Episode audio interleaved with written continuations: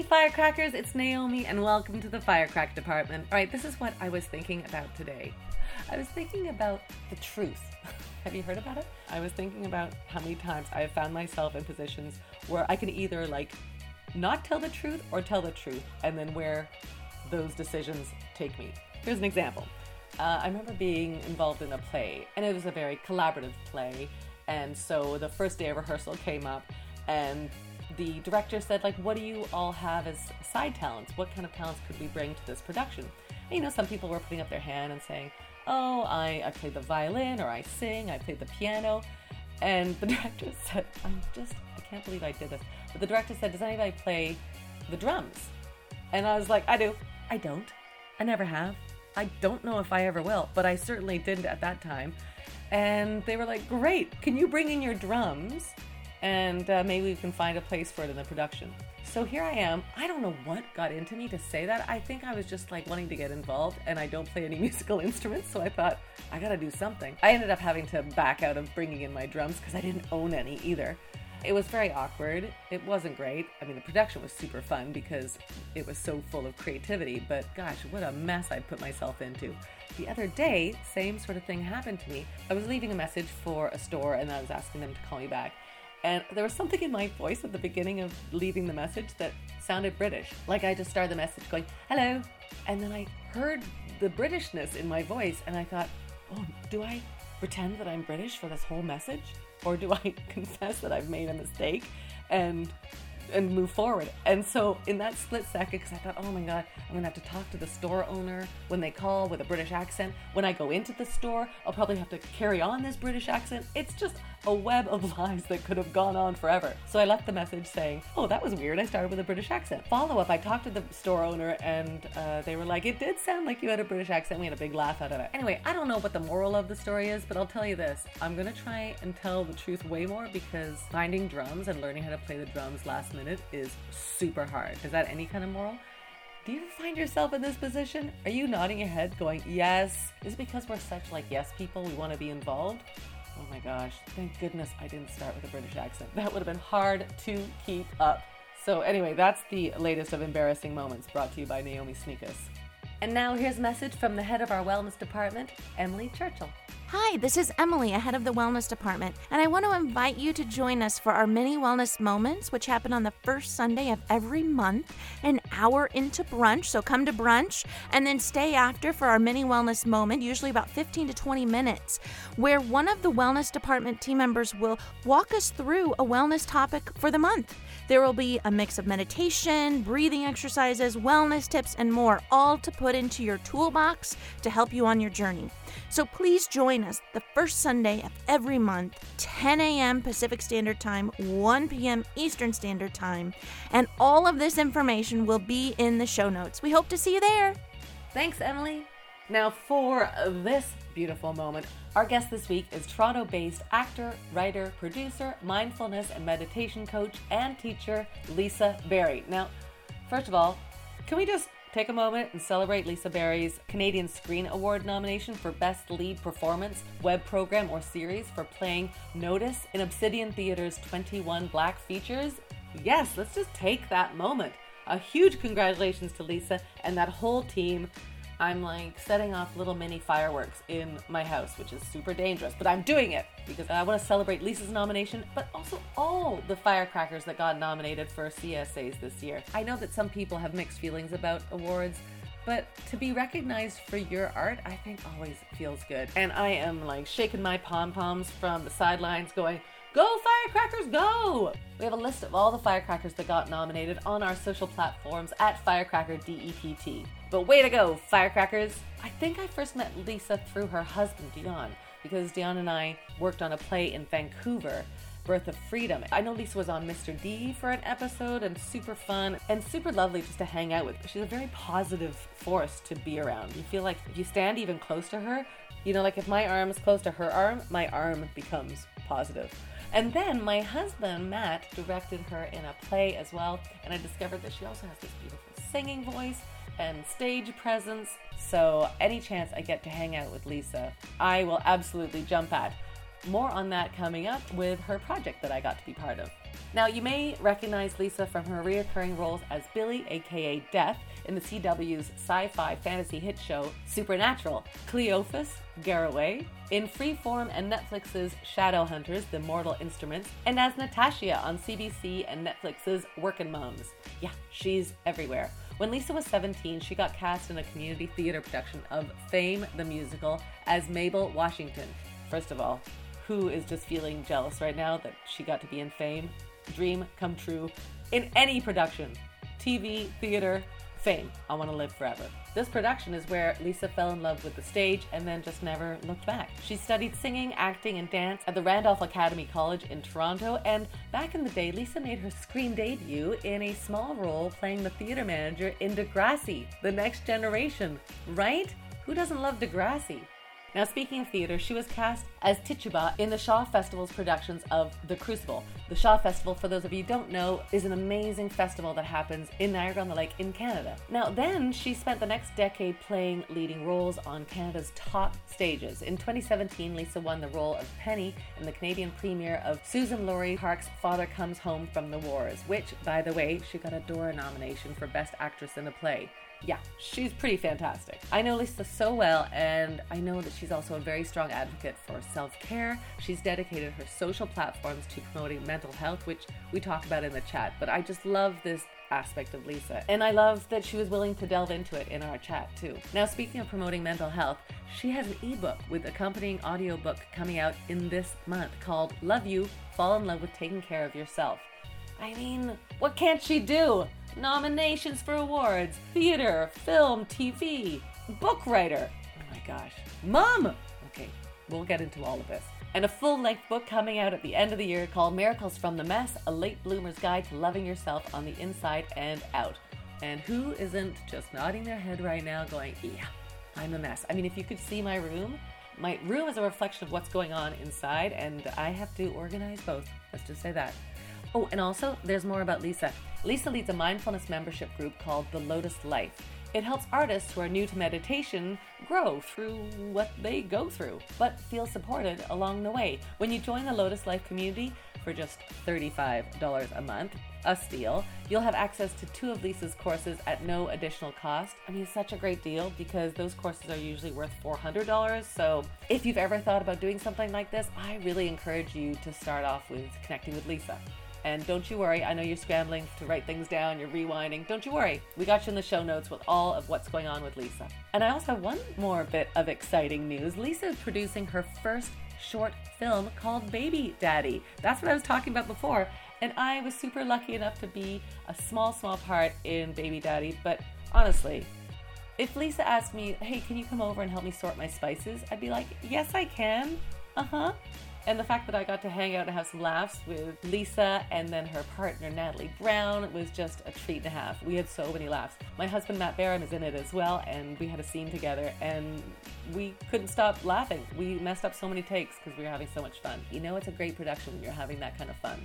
All right, without further ado, here is my chat with the one and only, my buddy, Lisa Berry.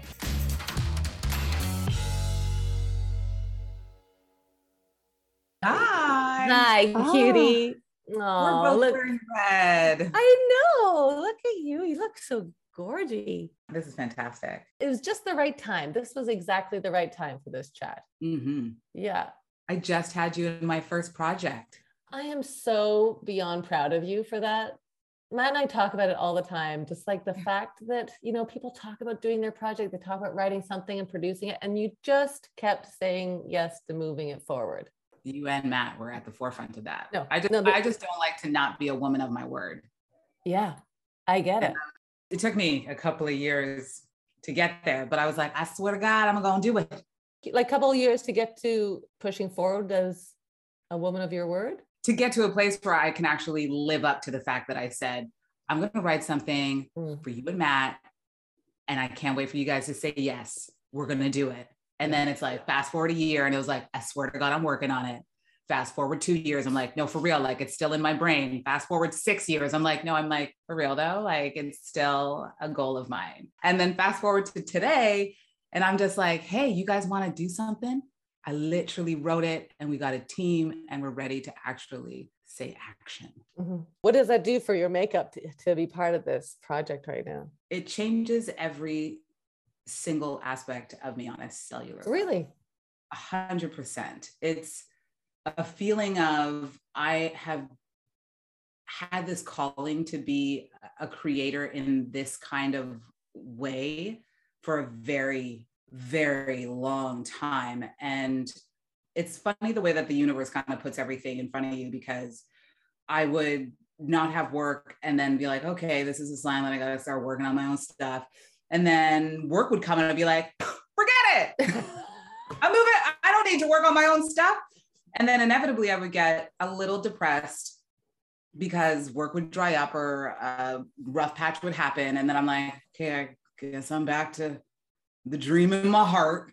And then I would start writing again. And then work would come and be like, bling, we're back into this beautiful, you know, emotionally crippling cycle of you want to do it, you don't want to do it, you want to do it, you don't want to do it. And then one day I just said, you know what, I'm done with the cycle of it all. And I'm going to, like, even though I'm working on something, I really challenged myself to stay working on the things that were also important to me, so that there was never any lag. Mm-hmm. And then, you know, working on set, ironically enough, is where I met Kevin, who's also a producer and who directed us. And I was just, you know, shooting shit. And he was just like, well, what do you got? We're looking to produce stuff. And I was like, it's just this little short that I came up with out of my brain about flipping the world on its head. Like, if Handmaid's Tale was a sitcom paired with a flipped upside down reality world where fertility issues were being confronted by with men instead of women. I mean, that's pretty much what I got, you know? And he's like, well, let me read it. Sounds interesting. And I was like, okay, let's give it a read. And then literally by, you know, take number 3, he was like, I want to make it. It's good. I like it. I was like, what's happening right now? And then I called Natalie, who I wrote it with. And I was just like, oh my God, like I met somebody and he wants to produce it and he wants to do it and he thinks it's a good idea. Like, we could do this. And she's like, what? And I was like, yeah, you heard every word that came out of my mouth. I don't need to repeat it. You know what I said. It just makes me feel like I'm living my best Issa Rae life. Uh-huh. Uh-huh. What do you think shifted for you? Because I feel like, I mean, gosh, I've known you 150 years, 160? 152? 152? Yeah, 152. Thanks. Yeah, we have our anniversary coming up. Oh gosh, I've always known you were super talented. There's just an aura of confident talent. So I've seen you kind of progress in your career and then seeing you shift into this place of creator. What did you need to push out of your way in order for you to move forward on that? The negative self-talk. Mm-hmm. I think we're constantly told life is made up of moments. And just today I was really examining that thought alone. And I came to a realization, which I feel is like a holy moment. I call them holy moments because I feel like that's when God's like, I'm talking to you right now. Okay. This is a conversation between you and me. And I really take note and I listen.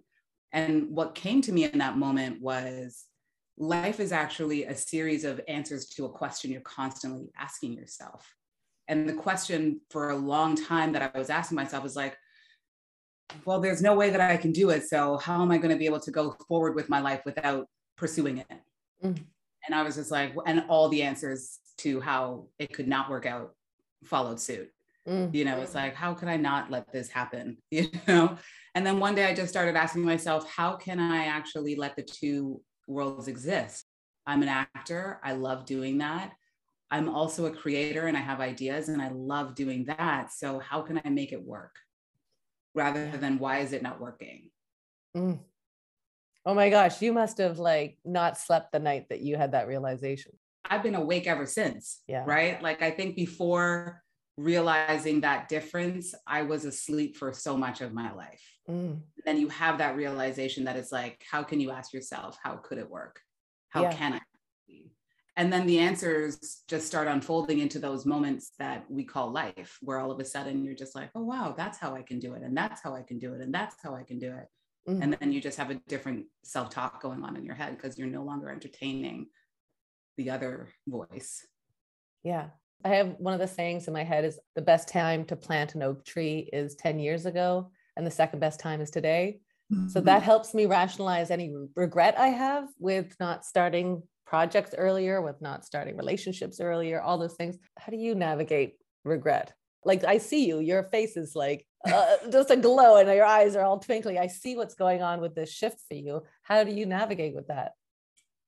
Very similar to that whole philosophy. I teach this in one of the courses that I've created, where I end the session with, if it didn't happen, it didn't need to happen. And it's a mantra that's really propelled me forward in a really positive way, because I really do believe that if it didn't happen, it didn't need to.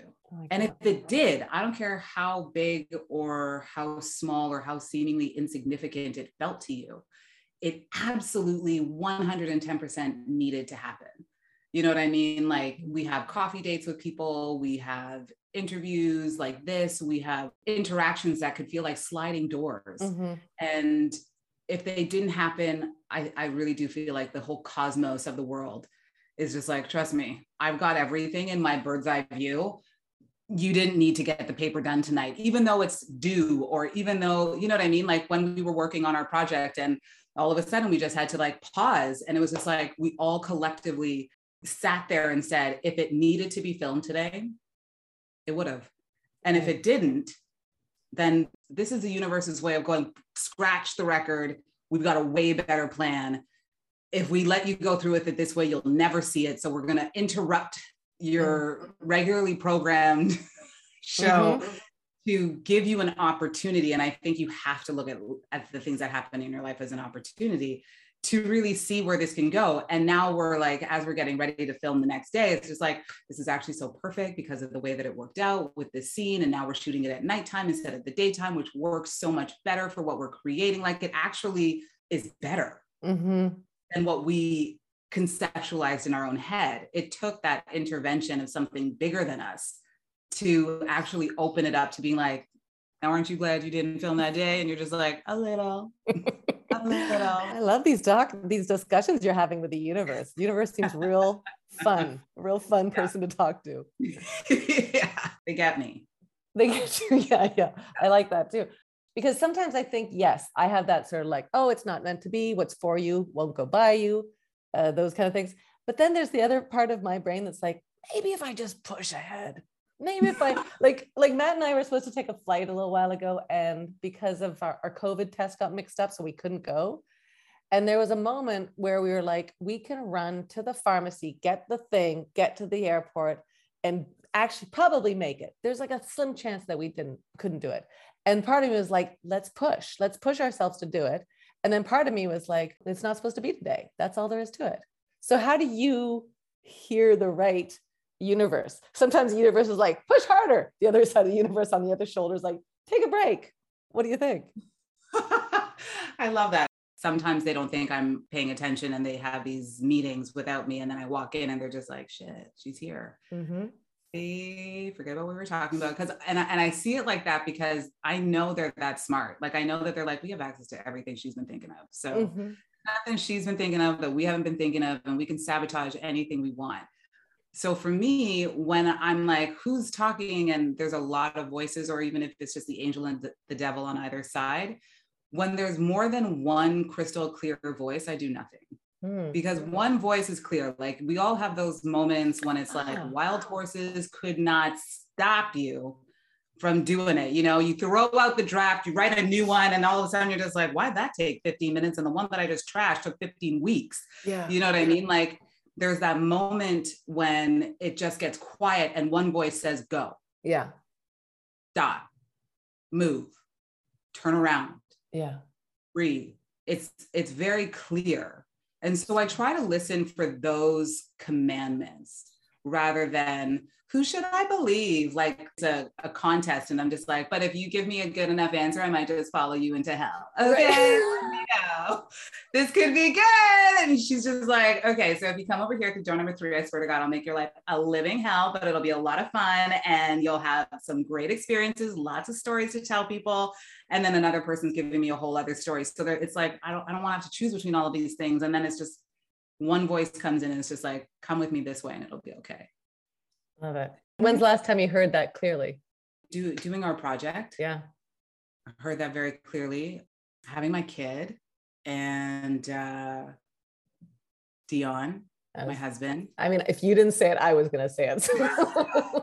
I'm just going back in time. Like I'm going chronologically back in time. But I remember just having a really, really rough go at life.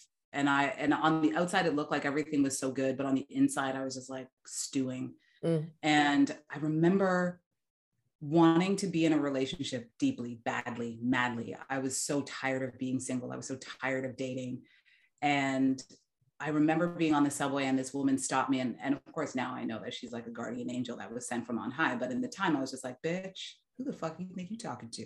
But it was so intense because I was making fun of, you know, dating one loser after another. And this guy sucked for that reason. And this, you know, and it was just a horrible mess. And I was making jokes with my friends on the subway and everybody's laughing, having a good old time. And then she just, before getting off the train, is just like, honey, you got to be who you want to be with. And you don't look like no Miss Amazing. And then it was like, and she's like off. And I was like, oh my God. Who does this she is? And it's like, you know, that side of me comes out. And I was really irritated. But there was like a collective moment of stillness where everybody was just hanging in the lingering energy of what she just left. And then I was at home and I was just like, you gotta be who you want to be with. What the fuck are you talking about? You gotta be who you want to be with. Ain't nobody gonna be who you want to be with. You know, you start thinking. And then all of a sudden I was like, you gotta be who you, and then I started to challenge the universe. So probably that's where my deep relationship with the universe came from. Cause I was like, okay, if we gonna have to be who we want to be with, I'm gonna make myself somebody great. You understand? And then I started to really go to work on myself. And then like about a year later, after I lost 80 pounds, found a spiritual practice, was living my best life. And then I walked into the rehearsal hall at Stratford and I saw Dion and I immediately said, I deserve you. I was like, I was completely in love with him the minute I saw him. Like, so I'm now one of those people who believes in love at first sight. And then I was just like, I deserve you.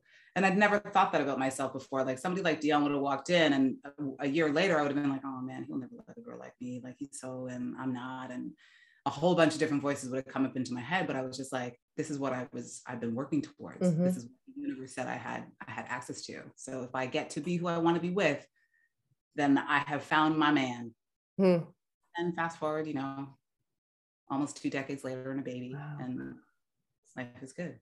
You know, it's so funny because I remember, I feel like I might have known, because I've known Dion longer than I've known you, but I feel like I was around the time that you were first together, because I remember you talking about like spending time with Dion and the way you spoke about it, I was like, oh, they've been together forever, but it was a new relationship. Just the confidence you had about your relationship that I was like, that's really, it was very clear to me that there was no doubt. Like there was something about like, yeah, you're basically already married is in my brain. Yeah. I mean, I'm so curious too about the journey into your spiritual practice because you were an actor first.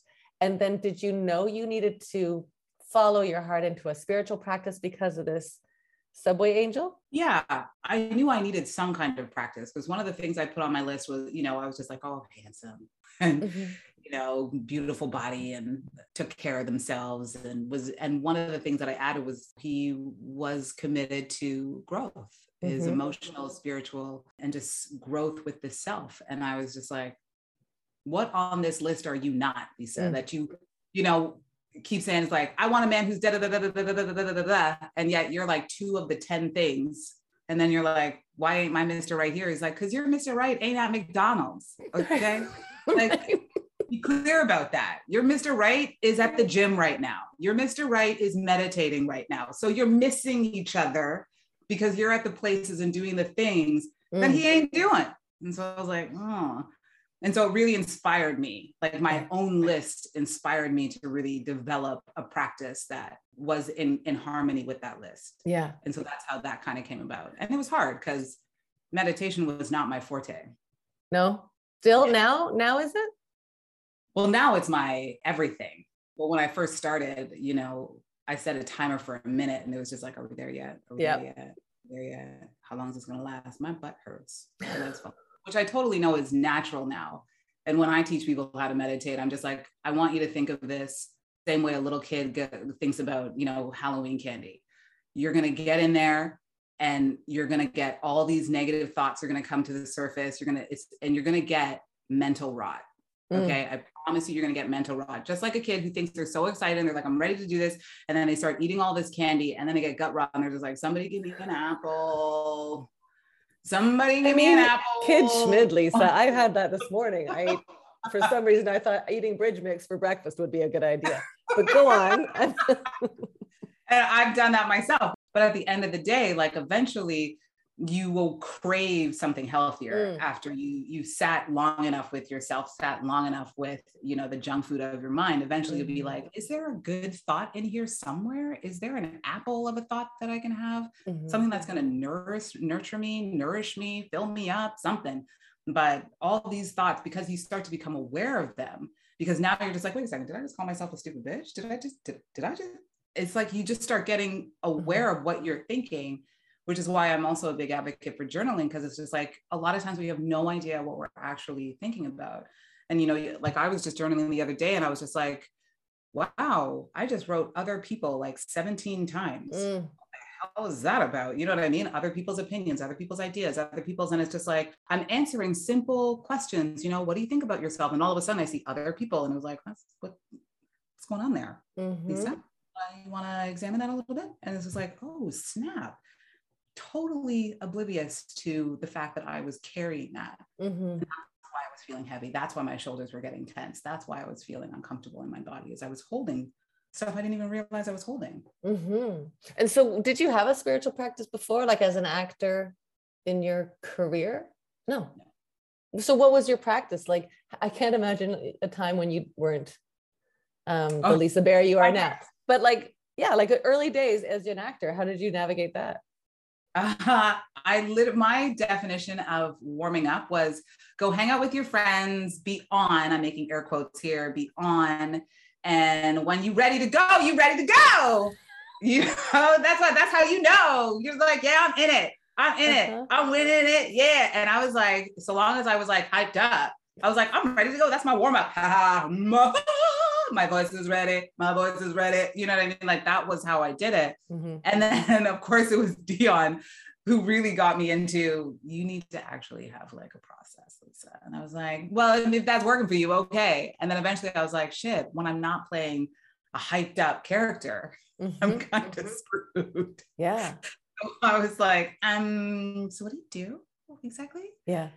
And like, and it wasn't until like later in my career too. So, you know, I'm not going to say when exactly, because I feel like that'll make me look real bad, but it was a lot later in my career that I got real about the craft and the practice and like warming up and understanding all of those things. Because for a lot of my career, I took things for granted. I took my voice for granted. I took, you know, the facility that I have access to just as a person, I took for granted because I naturally have a loud voice. I naturally can hit the back of the theater. I naturally, you know what I mean? Like there are just some things that naturally come to me. It's like, I'm not afraid of public speaking. So I was very confident in a lot of other areas, but it was the consistency that was really getting choppy. And so when I wanted to play something greater or something different than myself, I found I was running into a lot of blocks and it was like, oh snap, you ain't that good.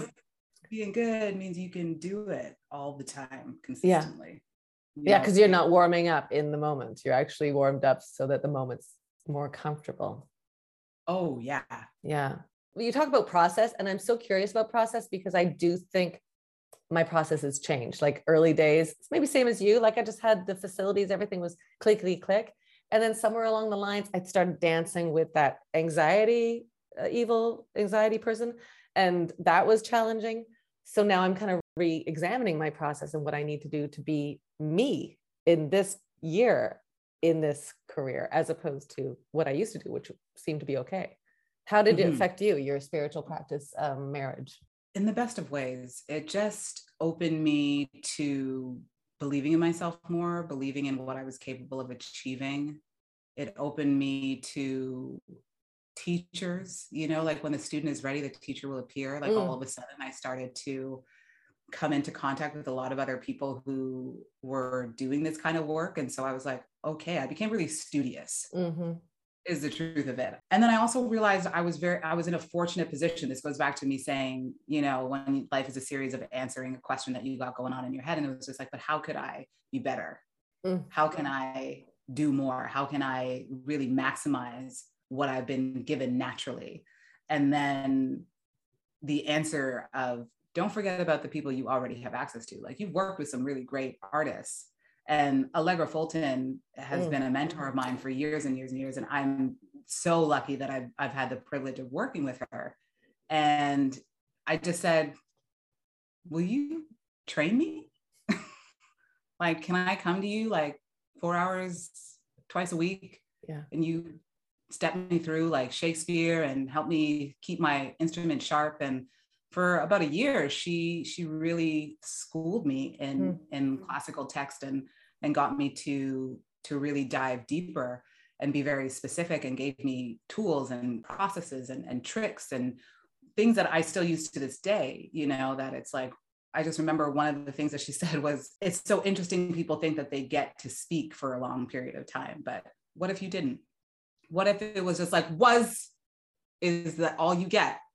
So fill it with everything you got, you know what I mean? And I was just like, yo, that's so deep.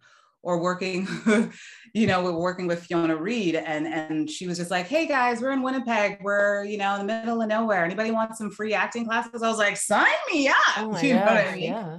Nobody else took her up on it, which I thought was interesting. Why do you think that is? Like, what an opportunity.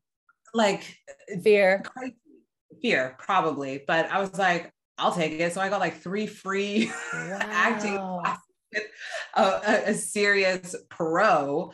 And I'll never forget, she, you know, I was doing Shakespeare with her, and she was just like, go for the verb. Mm. I don't care if it's Shakespeare, if there's anything, like if you're in doubt about where to go in the scene, find the verb in what you're talking about and let that be what drives you. You know what I mean? Are you seeing the situation clearly? Instead of, are you seeing the situation clearly? Like it just changes in the most subtle of ways when you actually know what you're trying to hold on to, and then your argument starts to become clearer. And then I've got Dion, who's, you know, the ultimate teacher, and he's the best. Are you okay to learn from him? I love learning from him. Are you kidding? Listen, he's my favorite teacher. Yes. And you know, Matt's got a wealth of knowledge. My ego gets so, oh my God, it gets up on a little pedestal, it dusts itself off, it shines up, and then it's like, what? You don't need to teach me. I know everything there is. And then when he does teach me, when he cracks the ego, fantastic. He's a great teacher. Gold. I'm working on the ego stuff. Lego my ego.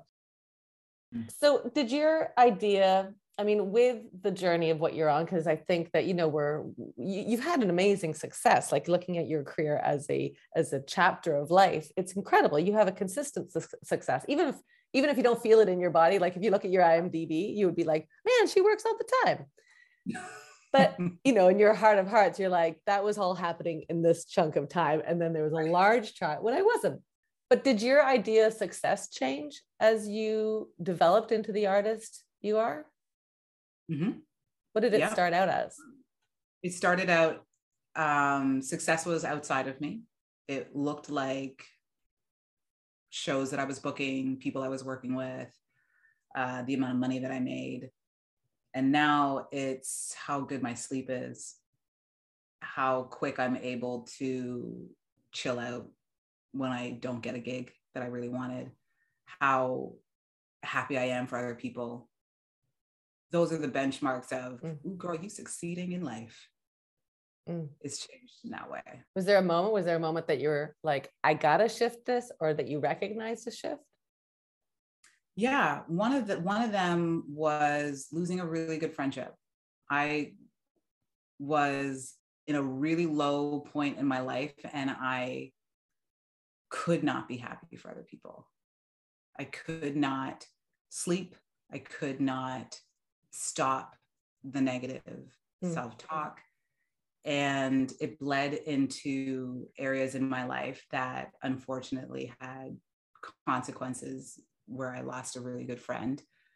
And it was really hard, because it was, especially in our industry, jealousy is something that I feel we don't talk about enough, because we should just be over it. We shouldn't have those feelings. And it's my greatest shame. And so I know it's something I'm really meant to speak on, because I've done a lot of work in that area in particular, to the point where as in now when I'm able to be like, oh my God, I'm like, do you feel that, Lisa? I'm genuinely happy for them. Holy shit. Oh my God, guys, where's my award? Because it's like your ego. Because I just remember once upon a time, it would have been like, I would have gotten hot, right? And I would have been irritated, and I would have started to cut whatever somebody else was doing down. And when I catch myself being like, I'm genuinely happy for other people. Oh, wow, you've grown. Your friend gets the part that you really wanted, and you're like, good for her, man. Like, I know she's been working towards this. Well, it's like, even like, when the whole Canadian Screen Awards came down, I just remembered like getting the email of just like, the nominations are out. And I like immediately went to go see if my friends who I know were hoping to get nominated were nominated. And it was like, you didn't even check to see if you were nominated. And I was like, oh, that wasn't my first thing to check. I actually wanted to see if my girl got her nomination. And because I was just so proud of them. And I was so, on board with them getting a nomination that I was like, I want to see if it came through. And then it was like, 20 minutes later, my manager's is like, hey, you got one too. I was like, what? I said, what? Even better. And it's like, but that's when I knew, those are those moments in my life when I go, yeah, you are in the right place. You are succeeding, because that's another benchmark. That's what you're looking for. Are you happy for other people as if it was your own success? Yes. You're winning at life. And so that was a big, that for me, that was a big one, but it takes time. Like that kind of problem, like that doesn't happen overnight. Well, what was it? What were the like sort of muscles that you started working out to get to that stage? Really great question there, Naomi. The answer is actually really simple, is I gave myself permission to be jealous, except I put a cap on it. So the first time was, okay, Lisa, you didn't get into the CFC. I really wanted to get into the CFC. This was years and years and years ago. And I was like, I really wanted to get into the CFC. I didn't get into the CFC. And I was like, flip a table, kind of pissed. And I lost a whole summer. Like I'm talking like a good 3, almost 4 months of just like, even when a little bit of happiness would creep in, it'd be like, I said, I'm pissed. I told you. We're going to be happy. And I was like, wow. So I said to myself, this has got to change, and this is how we're going to do it, because I didn't have the means to get professional help at the time. Like I didn't have money for a therapist or anything. So I was just, again, when you're asking the question, how can I get through this? Answers start appearing, and you start getting what I call like divine intervention, where all of a sudden you're like, someone going to talk to you in a real way. And it was just like, you're allowed to get jealous, but this time you get 3 months. You don't get 3 months in a day. You don't get 3 months in 3 weeks. You don't get 3 months and a millisecond. You get 3 months. Next thing would happen, because inevitably God's going to be like, here you go. You said you wanted that part. Here's another one. I'm not going to give you. And I was like, damn. And then it was like, you get 2 months and 3 weeks. You get 2 months and 2 weeks, until it was like, you get 1 week. You get 1 week to bitch about this shit. And then it was like, you get 5 days. You get 2 days, to now where it's like, now it's just like, take your moment, breathe through it, and get back into it. Get back into life. Don't let it steal your joy. Do you know what I mean? Because that's a moment that you could be happy that you're giving away. So don't let that happen. So I literally just let myself off the hook by feeling like I had to change overnight and say, it's gonna happen again. So use this as an opportunity to build up that muscle. And you don't have to hold it for, I'm happy all of a sudden. I tell my students, is like, you're never gonna make that. That's like trying to jump the Grand Canyon. Okay. There's a reason in Thelma and Louise they cut. You know what I mean? Nobody, you're like, they made it. You're like, did they though? Did they? The sequel will take place in heaven. Let's just be real about that, guys. Oh my God, please, no. Can you imagine Thelma and Louise, the sequel, please? But it's like, you're just not going to make a leap from being depressed to being happy, from being jealous. It's just not going to happen. So you have to allow yourself to like move up that emotional scale. And the way that I do it is just by allowing myself to sit in it for 3 months and 2 months and 3 weeks, and you're just mindful of it. And you're like, oh, I'm at the stage where I only get a week, but by this point, a week is actually, you're kind of being like, so I still have to be angry? Like, it's been 6 days, and you're like, this is the muscle we're working. You're gonna stay angry for 1 more day, And then when it happens again, don't worry, you'll only have 6 days. You won't have to do it. Like, you know what I mean? It's kind of like smoke all the cigarettes. And you're like, if I have to smoke one more fucking cigarette, I'm swear to God. And it's like it's that way of like training yourself out of it. Yeah. In a way. So that's how I actually did it. I really appreciate that discussion, because I do think that, you know, we're in a business where we all want to work. Matt's doing a commercial right now that we both went out for and he booked it. So we all want to work, but I understand what you're saying. I think that like, it's so valuable to say, like, say these things out loud and don't avoid it, because that's not going to, it's like trying to push water back into a hose. It's not going to work. Yeah. Yeah. Thanks for sharing that with me right now. And then us in the future. I'm so curious about process right now. As I said, what is your process when you get like a role these days, like something like the film you just did, not your own project, because I think that's a whole different kettle of fish, but like the project you just finished? You know, every year I'm always asking myself, you know, like I'm taking a self inventory of just like, how can I do better? How can I do better? You know, like, how can I be a better actor? And right now I'm in the process of breathing deeper. It's kind of just like, don't breathe to be safe. Like you said, like, so that you can be prepared to be comfortable in the shifts, but breathe so that you can be present in the shift to whatever is coming up. And, you know, after finishing my last project, I was just kind of like, I'm really proud of it. I did my best. I want to go even further. I want to push myself even further. I want to let myself be even more open. And so the process then becomes very physical, very internal, where it's just like, how can I allow myself to follow those impulses even more?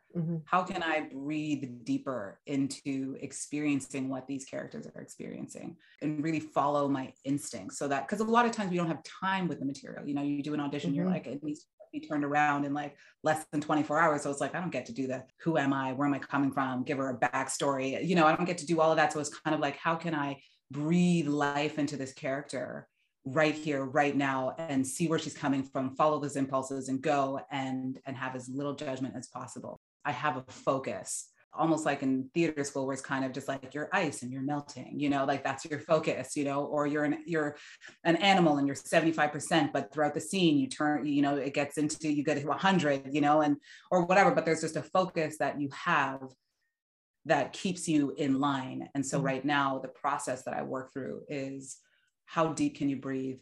How open and accessible can you be? And how can you just allow yourself to be vulnerable enough to follow those impulses in real time? Do you remember like doing a project like that where you're like, oh, this feels home because of that prep? Oh yeah. Like, I mean, I think every time I do that kind of work, I feel that's when I feel like this is what I'm meant to be doing, like every single time. But most recently with the project that I just did, that I just personally created. Like your project, Baby Daddy. Yeah, because that's a whole other, I mean, you're producing, writing, and acting in it. So there's hats to wear. How did you find that? As a mom, it's really hard because there's just so many, like, one of the things that I noticed was, you know, we get off of a writing session and everybody gets to enjoy it and bask in it and be like, oh my God, that was such a great writing session. Oh my God, yeah, high fives. And I'm immediately like, I don't get to bask in it. It's kind of like, if I bask in it, my kid's falling off the couch. So I'm just like, let's get right back into being a mom, and I will appreciate that and let that, you know, fill me with joy in 20 minutes when I actually have a second, or, you know, later on. But then it's like, but then I'm moving into doing something else. And so I'm aware that I'm multi-passionate, and that requires a different intellectual side of my brain to working at all times.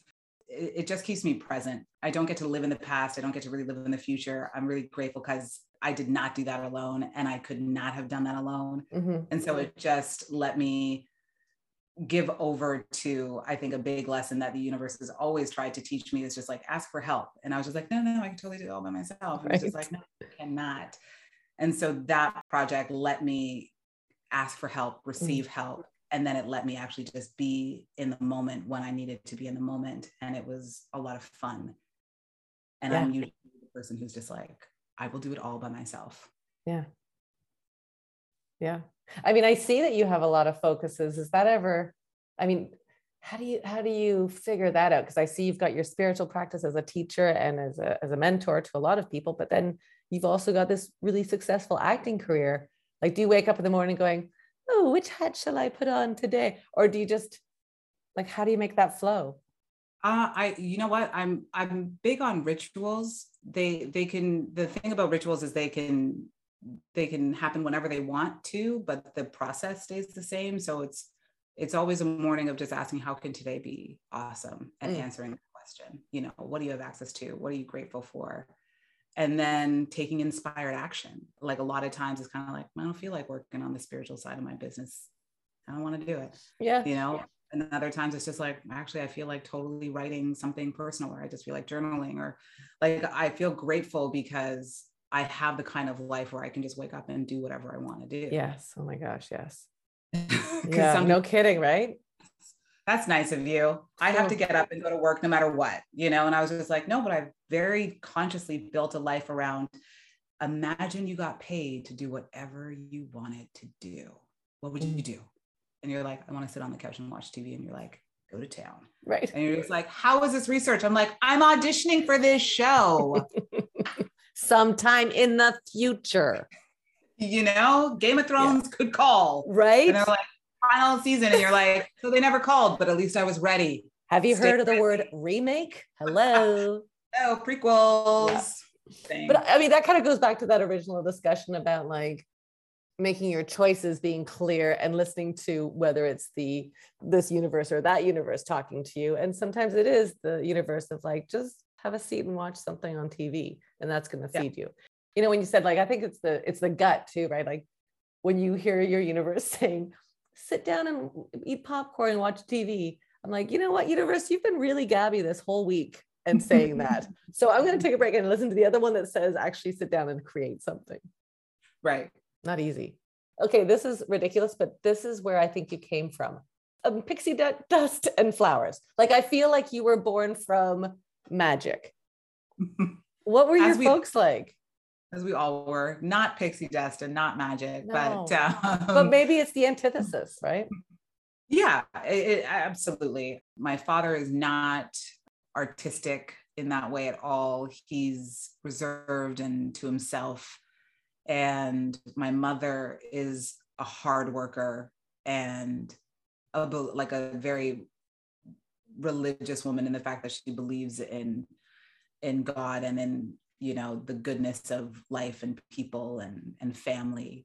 She was a really amazing mom, because one thing that I learned was she didn't know, I'll speak for me, she didn't know how to play with me, but she was always very good at figuring out how to put her kids, especially myself, in front of people who did know how to play with her kids so that they could be happy, which I think is so noble. Cause like, as a mom, I get it, where I'm like, I want to be the one to make my kid happy, to be the one to make my kid smile. And when you find out that you're not that person, to let your focus shift to being like, but how can I keep that thing that I just saw happen in my kid alive and thrive? And then she went on a mission. You know, the minute she saw that performing gave me any kind of talent, any type of joy, and that I had talent, she was just like, well, then we need to cultivate this. And it's that same spirit that I have with my kids. Like, I see something and I'm just like, okay, we need to cultivate this. Even if we're cultivating it for a minute, a moment, a lifetime, who knows? We need to cultivate it. And so she was really good at doing that. And because of her, I'm an actor today. Yeah. I love that. I love the cultivation. That's such it's the way you and Natalie worked with your script too. Like, just getting this project off the ground, you were like, cultivate the yes. Like, don't cultivate the, I don't know if we have the right things to do with this at the right time. You just were like, let's just do it. Go. I love that.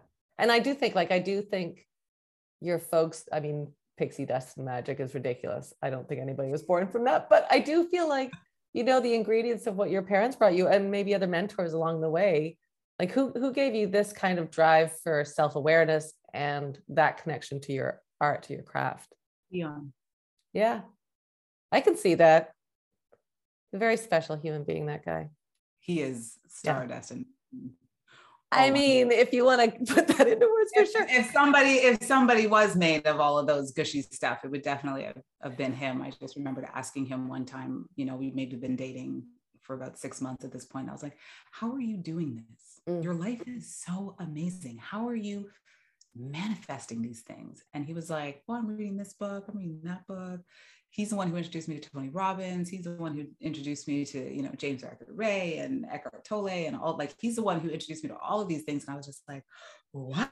Mm-hmm. There are people teaching people how to live their best lives. I know. I've been trying to figure it out on my own. It's like someone being like, call me. The numbers are 7678921. And you're just like, you figure out the order. And I was like, fuck, I am never going to get this person on the phone.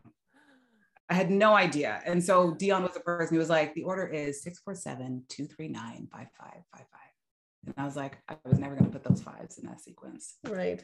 I even put an extra number and I missed a dash. I had extensions. Yeah. So I was definitely out for the count. Yeah. For it. Dion was the catalyst. Yeah. Yeah. I was going to say, I remember working on a play with him in Vancouver, and, you know, he's not hard on the eyes. Like, I remember seeing going like, oh, he's stunning, but he's also got like a presence, like a strength in his presence that was very captivating. And in watching him go into the role that he was doing, he played like somebody with special needs.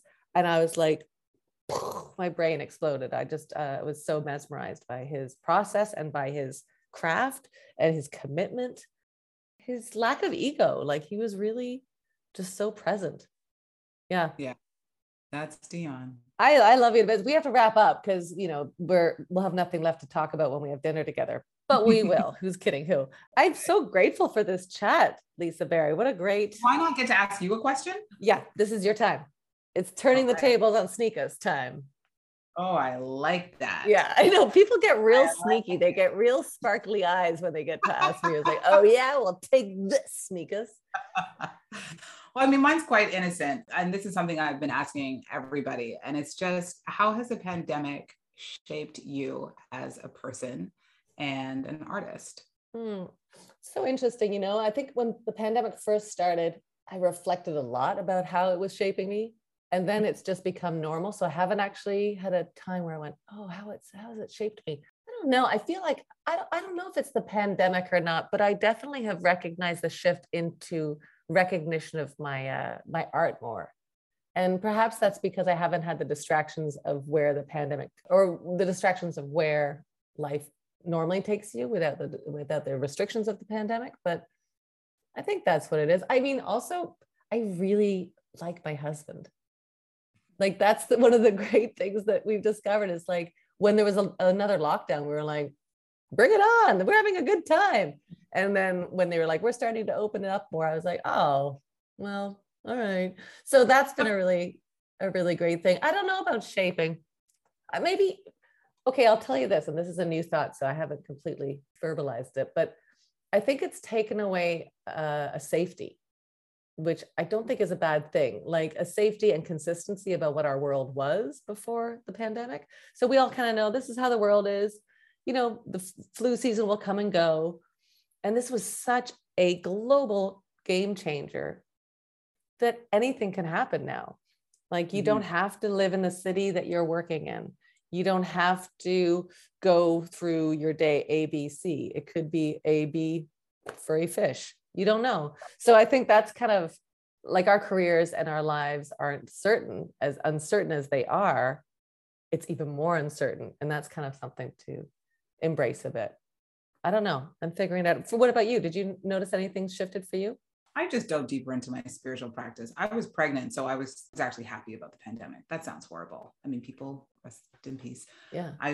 But I felt really great about it because the timing of it all worked out so well for me. Yeah. It's just like, I get a call from my manager being like, well, you're at that stage where you're not that hireable right now. So just know that you're not going to be working. And then 2 days later, they're like, everybody's on maternity leave. And you're just like, shut up. You know, so for me, I was like, this is actually quite perfect. I get to be pregnant. I don't have to like have that fear of missing out syndrome. You know, I just get be like a mom for the first time, and nobody's crashing down the door to be like holding my kid. And I'm just like, okay, did you wash your hand? Like, I don't have to deal with any of that. Cause you're like, nobody's allowed in my house. You know, like I didn't feel any of those things, but it definitely made me go, now is not the time to cut and run on my spiritual practice. Now is the time to go deeper. Yeah. What a great opportunity too. I'm the same way as you, because my father died during the pandemic, not of COVID, but of cancer. And I got like 6 months where nobody was asking me to go anywhere. Like that was pretty special for sure. Yeah. Yeah.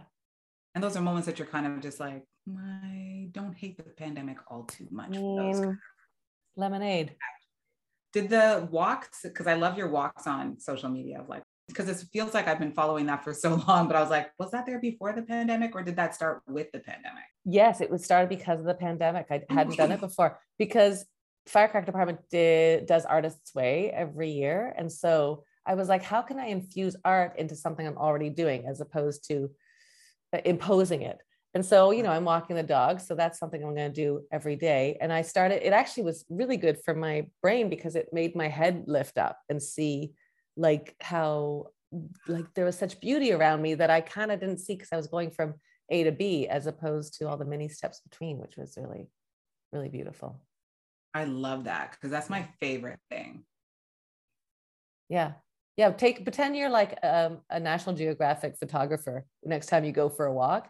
And every time you take a photo, it's going to go on the cover of some magazine. And it actually like shifts your brain, right? You're like, actually, that's gorgeous. Oh my God, just that pair of shoes that somebody left next to the sidewalk. That's amazing. So you kind of like, it shifts you. Oh, I love that. Yeah, I love that. That became one of my favorite things is like, anytime I'd see that you post, I was like, ooh. Now I do it, but I don't walk as much. My dog's old and he's like, I'm okay with just playing Sudoku and watching my stories. I'm curious about something. So when your agent said, find something else to do, did that conversation really happen? Mm-hmm. Wow.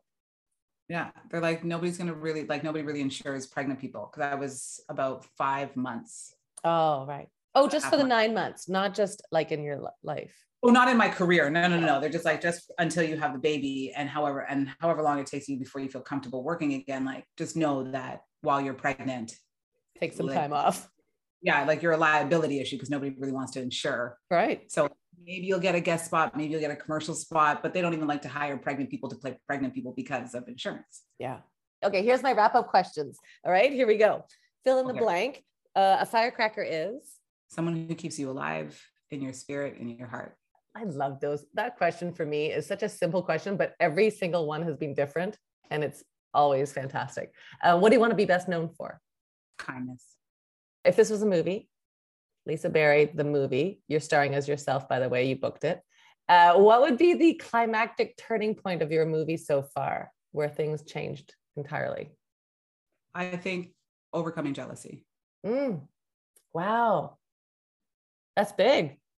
I mean, you're also human, right? When you have these kind of feelings of jealousy and we all feel it. If you don't, you're lying. But we're human with it. It's such a great thing, that lesson that you just taught me through this chat. Yeah, that would probably be it. Mm-hmm. What's something that people don't know about you? I'm a softie. I'm like a 1950s housewife. I like to make my man a plate of food, bring it to him. I like to take care of him in that like 1950s kind of, look at how quiet I get. I know, so soft and gentle. But also, you also have the other, you got your 1950s on one shoulder and then your bitch please on the other shoulder. So it works. Yes. When I say bitch please, it does not work as well as when you say it. When I say it, it just feels really, everybody's like, oh, sneakers, don't ever say that again. I had to stop saying it because I was like, my son's at that age where he's going to start picking up words. And I'm just like, his first word cannot be bitch. As cute as it would be, it cannot be bitch. If he says please right afterwards, no. Even if he's polite, it still doesn't work. No, saying it cutely, bitch. Oh my gosh, no. just that one time. What's been your favorite mistake and what did you learn from them? I don't know if, I think you and I probably don't believe in mistakes, but what's been something that other people might deem as a mistake and what did you learn? I would say not being happy for other people. Wow, what a shift that was in your world. It's a big one. It's a big one for me because it consumes so much of my mental space. And I just learned that when you're happy for other people, you actually bring more good things to you. Mm-hmm. I love this discussion about power and bravery. When's the last time you felt powerful? And when's the last time you had to do something that made you brave? They're one and the same, having my kid. Mm-hmm. Labor. I felt very powerful. I had to be very brave because there was a moment where I was just like, I can't do this. And I was like, no, I totally can. Yeah. Was it long, your labor? No, I was actually really lucky. Like I had the Cadillac of birth. So if you're going to have a pregnancy, a labor, you kind of want the one that I had. It was like 4.5 hours. I was in and out. I was home by 1:30. Oh, wow. You know what I mean? That's like, right. On the couch with popcorn by 1:45. Totally. Like it's going to be really easy to celebrate his birthday. It was like every day, like it is like perfectly in the afternoon. You're just like, no, we're literally celebrating it like right when you got here. This is so great. Like full night's sleep. I didn't, you know what I mean? Like some people are like, I woke up at 2 o'clock in the morning and then it was labor for 12 hours. I was like, ugh. Yeah. Yeah. I rejected a lot of those birth stories when people were like, oh, get ready. I was like, stop. You don't know me. Yeah. No. I'm working with the power of manifestation right here. And I'm coaching my kid. I was like, head, shoulder, shoulder out. You got me? Head, shoulder, shoulder out. Okay. Yeah. You got this. High five on the belly. Do a little high five on the belly. Totally. That's literally what we were doing. I was like, high five. You got this. What's the best advice or the worst advice you've ever received? I would say the best advice is be kind to everyone. The worst advice is look out for number one. Oh, that's interesting. Look out for number one is an interesting thing because it is a bit of like, put your mask on first, but it can also be construed as take everybody else's mask. So yeah, just in case you need backup masks. Yeah. Who's a firecracker in your world that we can celebrate? Oh, my kid, son, my great son. He's just the best. He really is. Keeps me alive. He just puts a smile on my face just existing. So, I mean, I think he might put smiles on everybody's faces who see the pictures because that little cherub is like, yeah, he's magic and pixie dust, Lisa. He's magic and pixie dust. That's fair. That's fair. Yeah. What's advice you would have given your younger self? Shut